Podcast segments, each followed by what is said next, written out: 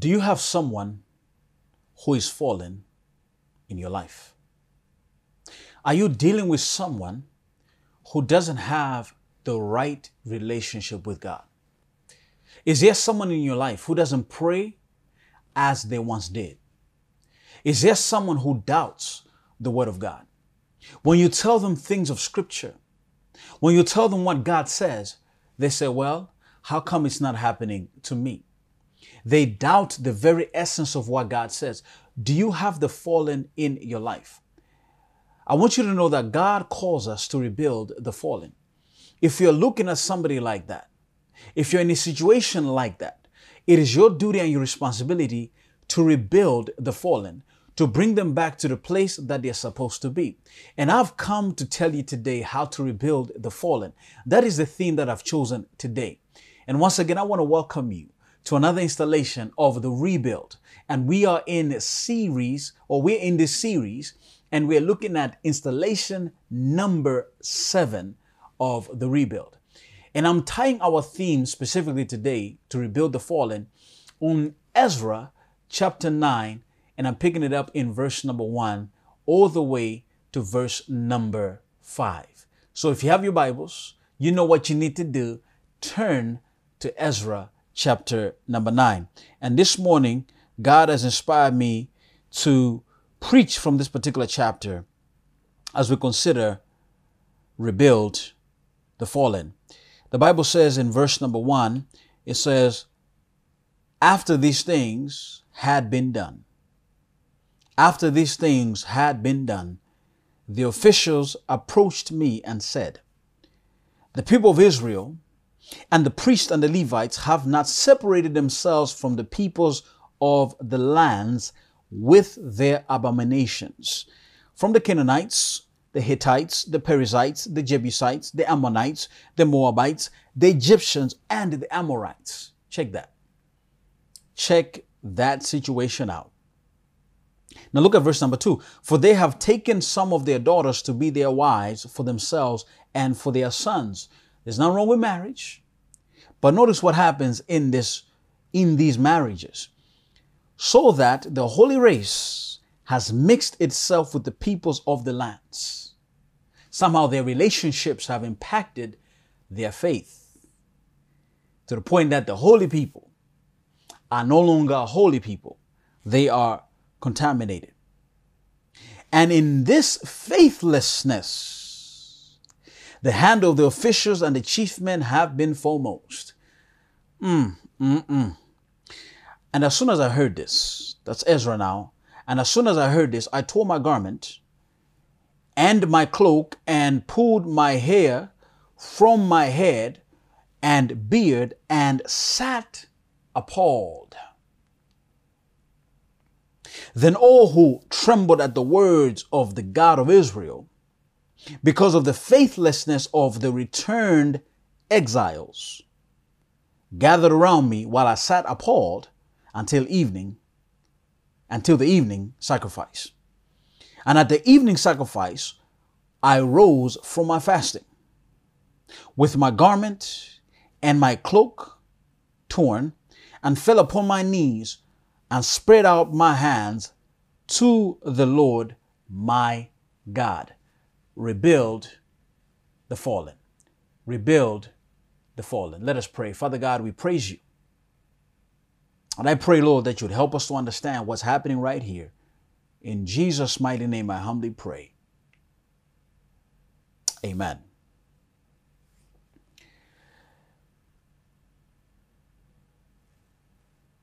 We've swam through Ezra chapter 1 to 6. And basically, in our swimming through these chapters, we have understood two things, basically. The people come back from Babylon to Jerusalem. We know that. They leave a place of comfort to a place of discomfort because God has called them. We know that. We, we, we also know that the people rebuild the altar. They rebuild the foundation and they rebuild in adversity. We know these particular concepts. And up to chapter number six in the book of Ezra, we come to the place that in the sixth year of Darius the king, the temple was completed. So successfully, the people came back from Babylon to a place of discomfort and they rebuilt the house of the Lord. The mission was complete. But then the book of Ezra does not end in chapter 6, it ends in chapter 10. So, what's happening in these three chapters or four chapters, chapter 7, chapter 8, chapter 9, and chapter 10? The story should end in chapter 6, but in fact, the story does not, does not end in chapter 6. The story continues until chapter number 10. You see, the first six chapters that we've been swimming in, they are a historical research that Ezra does. Because the first six chapters do not involve Ezra, because they happen at a time in which Ezra was not even in Jerusalem. He was still in Babylon, and I want to imagine that he was still a young fella. But in chapter number seven to chapter number 10, Ezra inserts himself in the story. And what you begin to see is that Ezra is really a memoir. It's a personal rendition of the times. He tells the story from his own perspective. And specifically, in chapters number seven to chapter number 10, we get to know the man behind the book. It's as if Ezra says, Look, I've been giving you a historical research in chapter 1 and chapter 6, up to chapter 6, but now allow me to give you a personal encounter of what I did in the rebuild. And I want you to understand exactly how I impacted my nation with my life. And somebody needs to hear me today that your life can make a difference. Your story can make a difference. Your story can touch somebody's life. Do not consider your story useless. Do not consider your story unexciting. Your story might just be what is needed to impact a nation. And this is where we find ourselves in the story of the book of Ezra is that we want now to learn and to look at the rebuild not from a research perspective, but we want to look at the rebuild from a testimonial perspective. So you see, Ezra was like Joseph because he walked around in the halls of imperial power. He, he sat among the kings. He sat among the governors. And you get this idea clearly in chapter 7 and verse number 14. And I'm reading this from the Message Bible. You are being sent by the king and his seven advisors to carry out to carry out an investigation of Judah and Jerusalem in relation to the teaching of your God that you are carrying with you. You see, the Persians devised a system to govern. That is, they were going to understand, they were going to understand all of the peoples that they were ruling.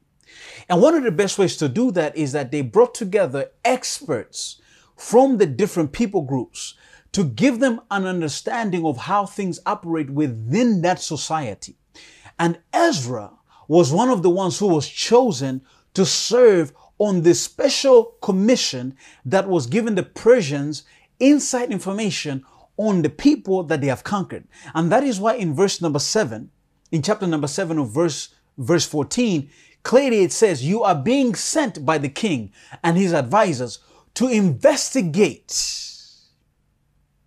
to, to see if your people are living by the way that they say they live by. Because you see, when the Jews left Babylon to go back to Jerusalem, they were going with the idea that we are going to live out the teachings of our God. We're going to function by the Torah. Now the king is saying, Ezra, I want you to go on my behalf to see if your people are living by what they say they're living by. It's an amazing thing. When somebody who is not a believer, when somebody who doesn't believe in God wants to know if you believe if you live by what you believe. And it could be that some of us are being looked at. Some of us are being investigated to see if we're living by what we say we live by. I don't know if I'm, spe- I'm speaking to somebody right now. That somebody at the office is looking at your life to see if you are truly honest. Somebody is looking at your life to see if you're truly a man of integrity. They're looking at your life to see if you do not steal more hours than are allocated to you. They're trying to see if you do your work with integrity. They're trying to see if you're a man of your word. Somebody is looking at you to see and to find out if you are who you say that you are. And in this passage, Ezra is being sent by the king to go and find out if those who have returned are living by the will and the law of God. And somebody here needs to understand that your life is a storybook, that your life is a movie that others are watching and they are studying you scene to scene to see if you are living your life according to the word of God, to see if you're living your life according to the Bible. Yes, your life is under scrutiny. And the king wanted to know Ezra, I need you to go back and find out if your people are living by what they say they're living by. And Ezra gladly accepted the task because he was an expert in the law.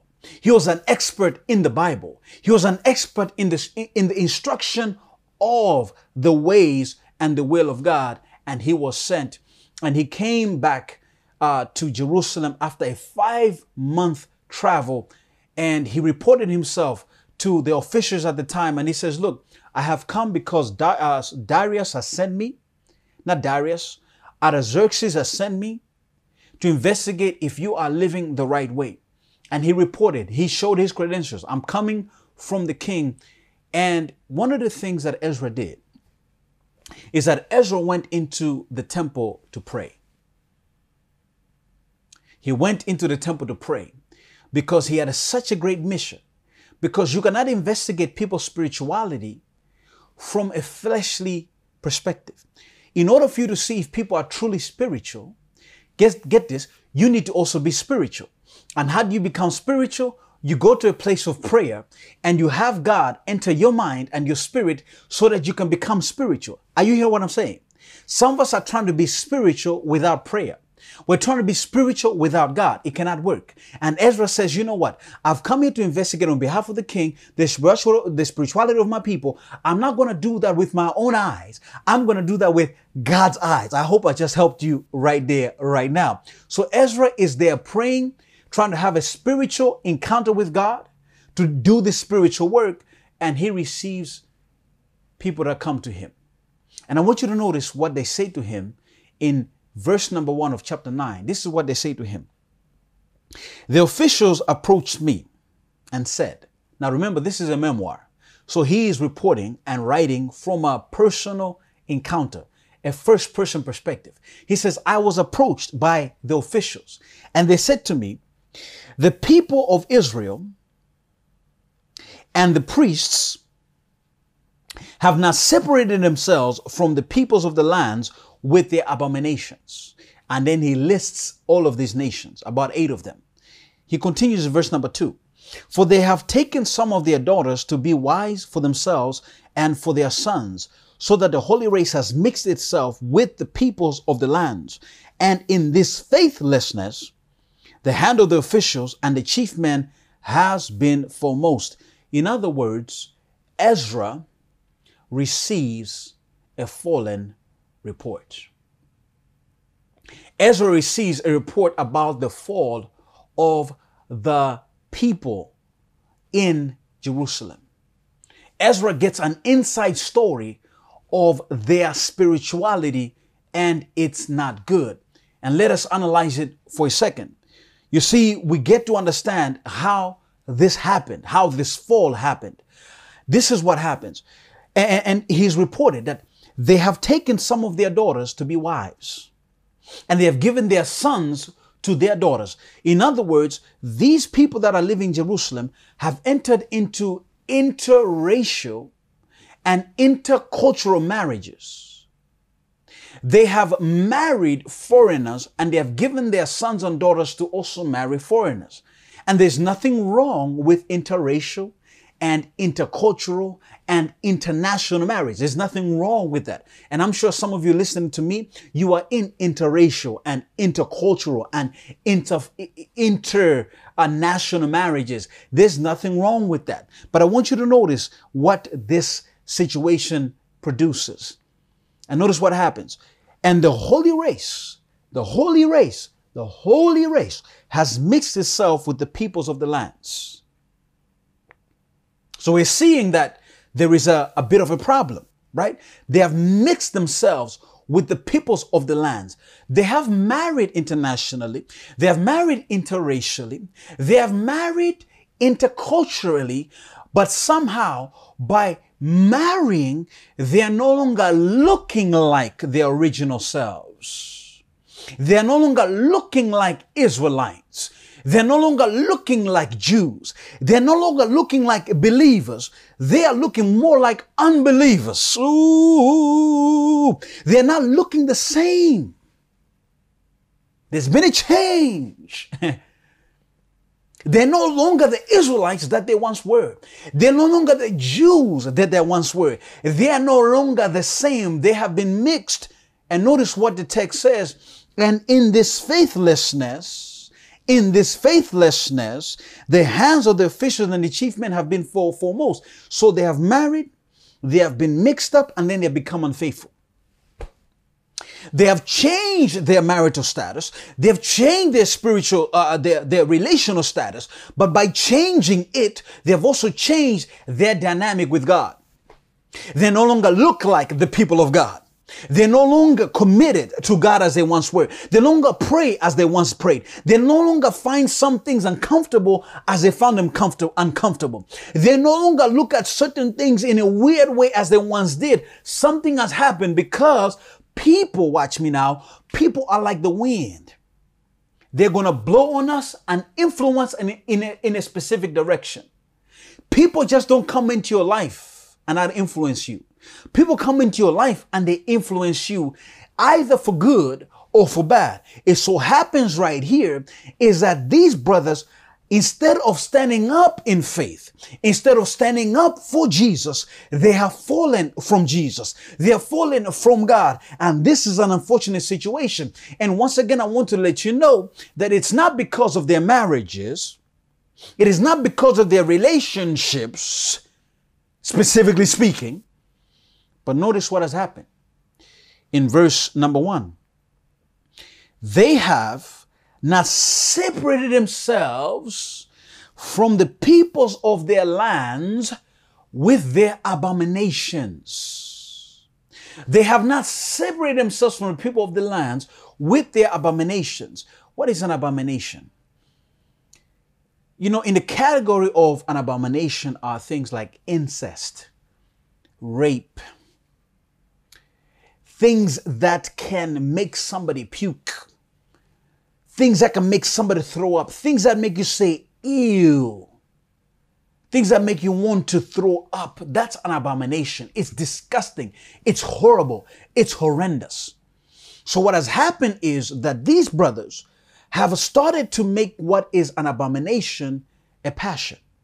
And I can talk about so many things, but let me let you know into one thing that they had gotten into, and that is child sacrifice. You, you, see, uh, today we prize children. And I know somebody here is wanting to have a child, praying to God to have a child, wanting God to give you a child. And for some of you, it's been years, and eventually after years, God to give you a child. And a child is precious. It's it's it's a child is near and dear to your heart. But in these peoples of the lands in which the Jews had mixed with, these people believed that when you had something so damaging in your life, if you had a tragedy in your life, if you want God to do, if you wanted God to do something for you, you would be willing to give up a child and burn that child in the fire as a form of sacrifice. And the people that had, and, and, and, and they had, because they had mixed themselves in this, it no longer became an abomination from, for them. It became a passion for them. You know a person has fallen when an abomination becomes a passion. They no longer looked at child sacrifice with horror, with, with abomination. they looked at child sacrifice with passion. It now became something that they started to do. They no longer said things like, they, they started to talk like this. You know, before we didn't believe in child sacrifice, but it's not so bad. it's not so horrendous. It's not so horrible. It's all right. You know, we, we were a little bit backwards, but now we can see the light in child sacrifice. And I think it's so good. And so what's happened is there have been, there's been a movement from something that is an abomination. They have now made it a passion. And somebody knows what I'm talking about right here. There's some things in your life that no, that were an abomination are no longer an abomination today. They're a passion. What you didn't think, what, what you thought was so bad, now because of who is in your life is not so bad. What you thought was a terrible idea, but because somebody has come in your life is no longer a terrible idea. Now, now I'm not talking about things like enjoying durian, you know what I'm saying? I'm not talking about stuff like that. I'm not talking about enjoying broccoli when you thought it was an abomination. I'm not talking about. I'm talking about things that you know are wrong, but because of who's come into your life, they now are right. You feel what I'm saying? The things that you knew or you know make you uncomfortable, you know make God un- uncomfortable, they have now become comfortable to you. You, you know that it's not the right thing, but because your perspective has been changed, because so and so has come into your life, because you're trying to maintain a certain status, because you're trying to maintain certain people, that thing has now become a passion for you. So if you know and you can see that somebody's abominations have become passions, then you know you are dealing with a person who has fallen. Now, I want you to see how Ezra reacted to the fallen. In verse 3 of Ezra chapter 9, the text says, As soon as I heard this, as soon as I heard this, as soon as I heard this fallen report, I tore my garment. I tore my garment and my cloak and pulled hair from my head and beard and sat appalled. This reaction shows that Ezra sees himself responsible to rebuild the fallen. He says, I'm in a position to take care of this situation. And I want to present to you three principles that you need if you find yourself in a situation like Ezra that you need to rebuild the fallen. The first thing you need to be able to do is you need to face their problem. And this is exactly what Ezra does in verse number three, that as soon as he hears this, he tore his clothes and his garments, and he pulled his hair from his head, and and he sat appalled. That is, he faced the problem. And notice how he faced it. He faced the problem with S, with S3. And I'm, I'm not talking about Samsung here. He faced the problem with S, S3. Notice what he did. As soon as he heard this, speed. Then he tore his clothes and cloak and pulled hair from his head. That is seriousness. So there is speed as soon as he hears this. Then he tears his clothes, pulls his hair. That is seriousness. And then he, he, he sat appalled. That is shock. S3. As soon as he heard this, he immediately attended it speed. And he took it seriously because it was no small matter. And then, watch this, he was in shock. He saw that this is a terrible situation. He saw that this is a terrible situation and he needed to deal with it. But I want you to notice that he did not face the per- person, he faced their problem. In other words, he attacked their problem from the place of empathy. He did not go right away and say, Hey, I need to have a conversation with you. No. He sat in the problem. He looked at the problem. It became his number one agenda at that particular moment. He wanted to understand clearly what is happening. Why have they fallen? He thought through what could be the possible reasons before he faced them. He wanted to be in a place of empathy. He did not want to approach them in a place of judgmentalism. He did not want to approach them in a place of I am better than you. Just like this picture. He decided Eh, he could see that they are broken, they are cracked. But you know what he did? He decided to tie himself to them. He decided to connect to them. And if you want to help other people, if you want to rebuild the fallen, you need to tie yourself to them. You need to look at them like yourself. The same color as you, the same structure as you. Yes, you need to look at them like you and consider that they are just in a position like you, but the only problem is that they have a crack in them. They are fallen, but they have not lost their humanity. They have not lost their Christianity. They just have fallen. But you need to face their problem. You need to look at their problem. You need to sink yourself in their problem because too many times, instead of looking at people's problems, what we do is we start to talk about them. We call up other people and have conversations about them. Hey, listen, do you know what they did? Oh my goodness, it's so terrible. It's so bad. And instead of facing their problem, we attack the person. We scrutinize the person, forgetting that they're just as human like you and me. They need help just like you and me. They need the grace of God just like you, you and me. And that if the tables are turned, you would want them to treat you with grace. You would want them to treat you with mercy. And so facing their problem needs to be the first thing that you do before you can rebuild the fallen. But once you have faced their problem, you now need to face God in prayer. You need to face God in prayer. I, I, came across a meme that my cousin shared on her WhatsApp status, and I really liked it. And so I, I wrote her back. I said, Cuz, I really like what you texted, and I, I want to keep this. And this is what the meme said it says, After gossiping about me, pre- please pray for me. I want to be perfect like you. And isn't that so true? Isn't that so true? It is a lot harder to pray, it is a lot harder to gossip about somebody that you're praying for. It is a lot harder to gossip about somebody's infidelity if you are praying for their infidelity. It is a lot harder to gossip about somebody's somebody's somebody else's somebody else's sin if you're praying for their sin. Oh Lord, get the words out of my mouth. It's a lot harder to gossip about somebody's failure in class if you are praying for their studies. You hear what I'm saying?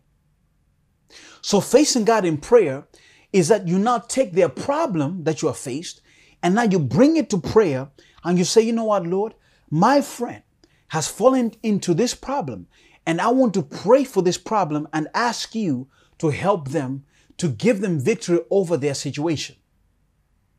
And this is precisely what Ezra does.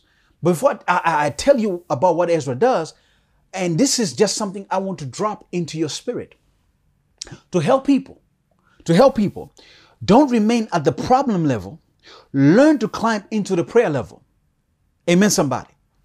If you want to help somebody, do not remain at the problem level. You need to elevate and climb into the prayer level. That is get on your knees and talk to God about their particular situation. Pray for them.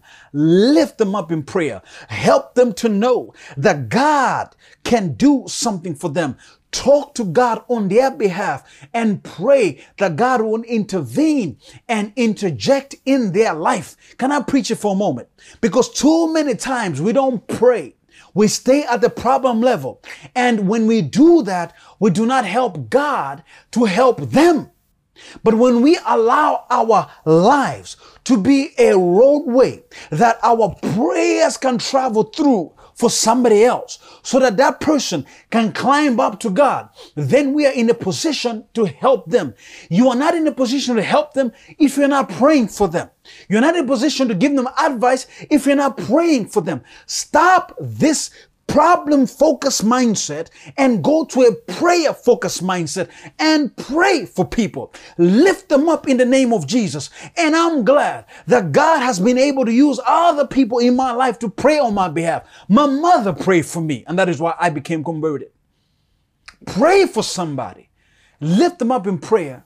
Don't just talk about their problem. And I want you to see how Ezra climbed into the prayer level. In verse number five, and at evening sacrifice I rose from my fasting with my garment and my cloak torn and fell upon my knees and spread out my hands to the Lord my God. Now notice the prayer. Oh my God, I'm ashamed and blush to lift my face to you, my God. For our iniquities have risen higher than our heads, and our guilt has mounted up to the heavens. And from the days of our fathers to this day, we have been in great guilt. And for our iniquities, we, our kings, and our priests have been given into the hand of the kings of the lands to the sword, to captivity, to plundering, and to utter shame as it is this day. But now, mm, but now for a brief moment, favor has been shown by the Lord our God to leave us in a remnant, to leave us a remnant, and to give us a secure hold within this holy place, that our God may brighten our eyes and grant us a little reviving in our our slavery. Notice what Ezra does. He does not run away from their shame.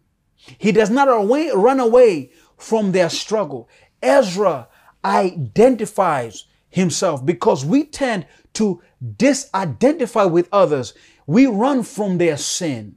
We run from their mistakes. We run from their pregnancies. We run from their alcoholic uh, habits. We run from their cheating. We run from the fact that they have fallen into debt. We run away from their mess. But Ezra does not run away from their mess. Ezra sits in their mess. Ezra identifies with their mess. He doesn't say, my God. He says, our God, our shame, our sin, our guilt. He moves from I to we. He moves from I to we. And when you move from I to we, when you make that mental shift, you give yourself a better chance to help somebody. And somebody today needs to make a mental shift from I am better to we are struggling. From he is so bad to a we can both be bad. Are you understand what I'm saying?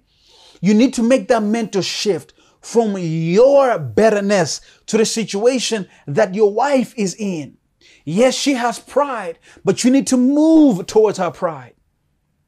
Yes, I know in her pride, she doesn't want to listen to you. In her pride, she wants to disagree with you. In her pride, she wants to make her own moves. But you need to move to there. You need to move towards their situation. You need to move towards their sin because when you make that mental shift, you're in a better position to help them. And this does not mean that you condone them. This does not mean that you agree with them, but this simply means that you understand their humanity and you want to approach them from a place of humanity. You understand their struggle and you want to approach them from a place of struggle. You understand their fall and you want to approach them from a place of their fall. Isn't that what Jesus did?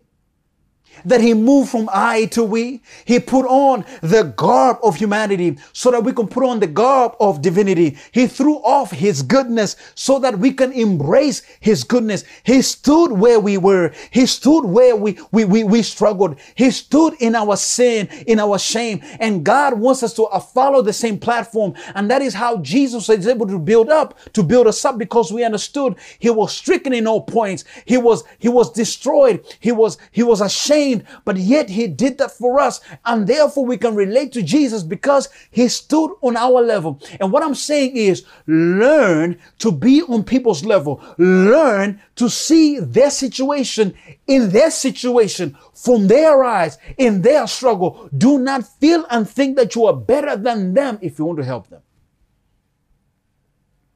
So you see, facing their problem and facing God in prayer lays a spiritual foundation if you're going to help to rebuild the fallen. But that foundation needs practical skill. You need something tangible in terms of a skill set in order for you to help the fallen. Now, in order to give this sermon a little bit of integrity and continuity, let me put the point in this way. You need to face the fallen with skill. So you face them, you face their problem, then you face God in prayer, but then you need to face their problem with skill. And I want you to notice what happens in the text. And I want you to notice Ezra's skill set.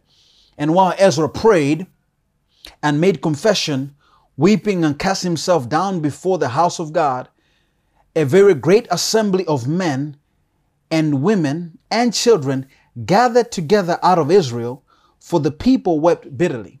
Can I just talk about that for a moment? You see, Ezra is praying. He's facing God in prayer over these people. He's made the mental shift from I to we. And he's praying. But notice that as soon as he's praying, the crowd gathers to him.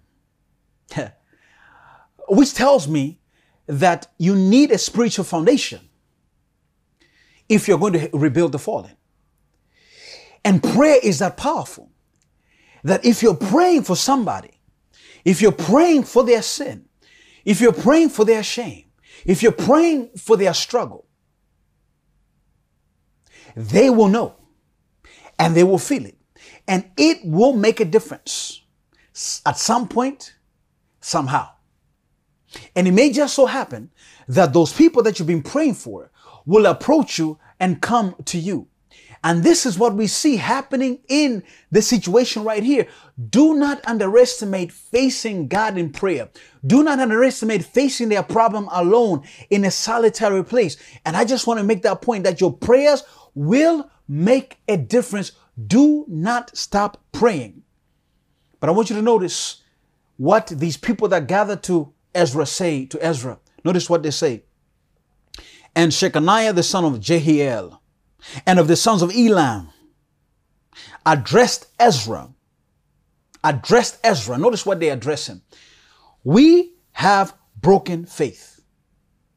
Rusak. We have broken our faith with our God. See, they're also identifying with Ezra. Our God. We have broken faith with our God and have married foreign women from the peoples of the lands. Mm. But even now, there is hope for Israel in spite of this. Oh, I, I, want somebody to hear this right here.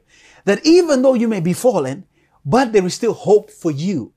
And I love these brothers that they can recognize that yes, we're broken faith. We're in sin, we're in shame, we're in struggle, but even in spite of this, there is hope for us. And I want somebody here to know there is hope for you in Jesus. You have not fallen so far back that God's hand cannot reach out for you. You're not, you're not struggling so hard that God cannot help you out of the struggle and to help you to thrive. You're not in such a bad situation that God is incapable and unable to help you. I want you to understand that God is able to help you today. There is still hope for you today because as long as there is life, there is hope for you. Do not feel that the Lord ha- the Lord's hand is too shortened that it cannot save. Do not feel that the Red Sea is so compacted they cannot be parted. Do not feel that you're sinking so deep that Jesus cannot raise you up and you can walk on water. Do not you do not think that your door is so bolted that Jesus cannot knock and you open it and him come in. Do not think that he cannot recreate in you a new creature. Do not think that he cannot make you and give you a new heart. Do not think that you're so desperately wicked that he cannot know what to do for you and do with you. Do not think that you're so far bent. You're so uh, health, uh, unhealthy, that Jesus cannot make you healthy again. There is hope for you today, and Jesus can do something for you today because as long as there is life, there is hope. As long as there is life, there is hope. And these brothers can recognize that there is hope for us. But I want you to understand that all of this happened because of the skill set of Ezra. You see, Ezra employed employed the skill of prayer. And through his prayer, he was able to impact these brothers and sisters. You see, you need to have the right skills if you're going to help the people to rebuild. Ezra had the right skills because he was a man of prayer. He was a man who connected to God. And because of that prayer life, he was able to impact the fallen. Notice they came to him because of his prayer. And I would like to, to suggest to you that you need to own the right skills to address the problems of people or lead them to the place that resolves them. Now, you might say, Pastor, is prayer a skill? I'd like to suggest to you that if you practice your prayer regularly, you can become good at praying. Because some of us here struggle with praying. We don't think we are good at it. But I want you to understand that, you can practice it, you can become good at it and, and develop it as part of your spiritual skill set. But that's not exactly all that Ezra possessed. Because when the people come to Ezra, they tell him in verse 3 of chapter 10, Therefore let us make a covenant with our God to put away all these wives and their children, according to the counsel of my Lord. Notice what they say. We want to make a covenant with God, but according to your counsel. We want to follow your lead. Why? And those who tremble at the commandment of our God, and let be done according to the law. Remember, I told you that Ezra was sent to check if the people were living according to the law of God because Ezra was an expert in the law. In other words, he could expound and he could explain the word of God. So the people come to Ezra. Ezra, we can see your skill set. You know the things of God. You understand what to do. We want you to help us because we don't have the skills that you have. Are you, are you following what I'm saying? And so because Ezra possessed the skills, he was able to help them at that particular moment. In fact, chapter 7, verse number 10 says it like this For Ezra had set his heart to study the law of the Lord and to do it and then to teach his statutes and rules in Israel.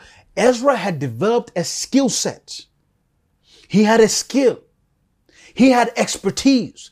He had know-how. And therefore, when the, the fallen came to him, he was able to rebuild them because he knew the right prescription for their malady.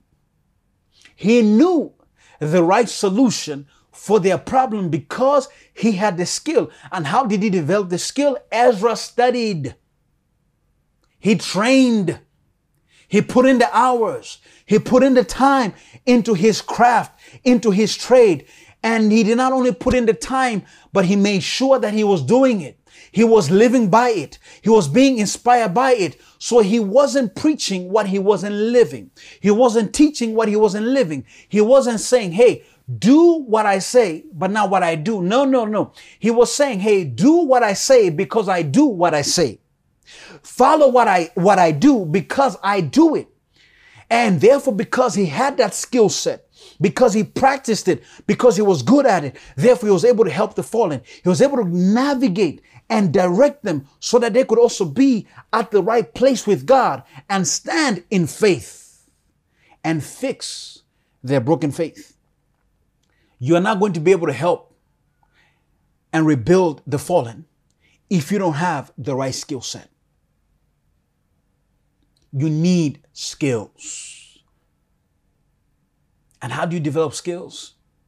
Well, you need a passion. You need a desire. You need a hunger. You need a thirst. You see, there are many fallen people in this world. There are those who are fallen into depression. You can be the psychologist they need to help them and rebuild their lives.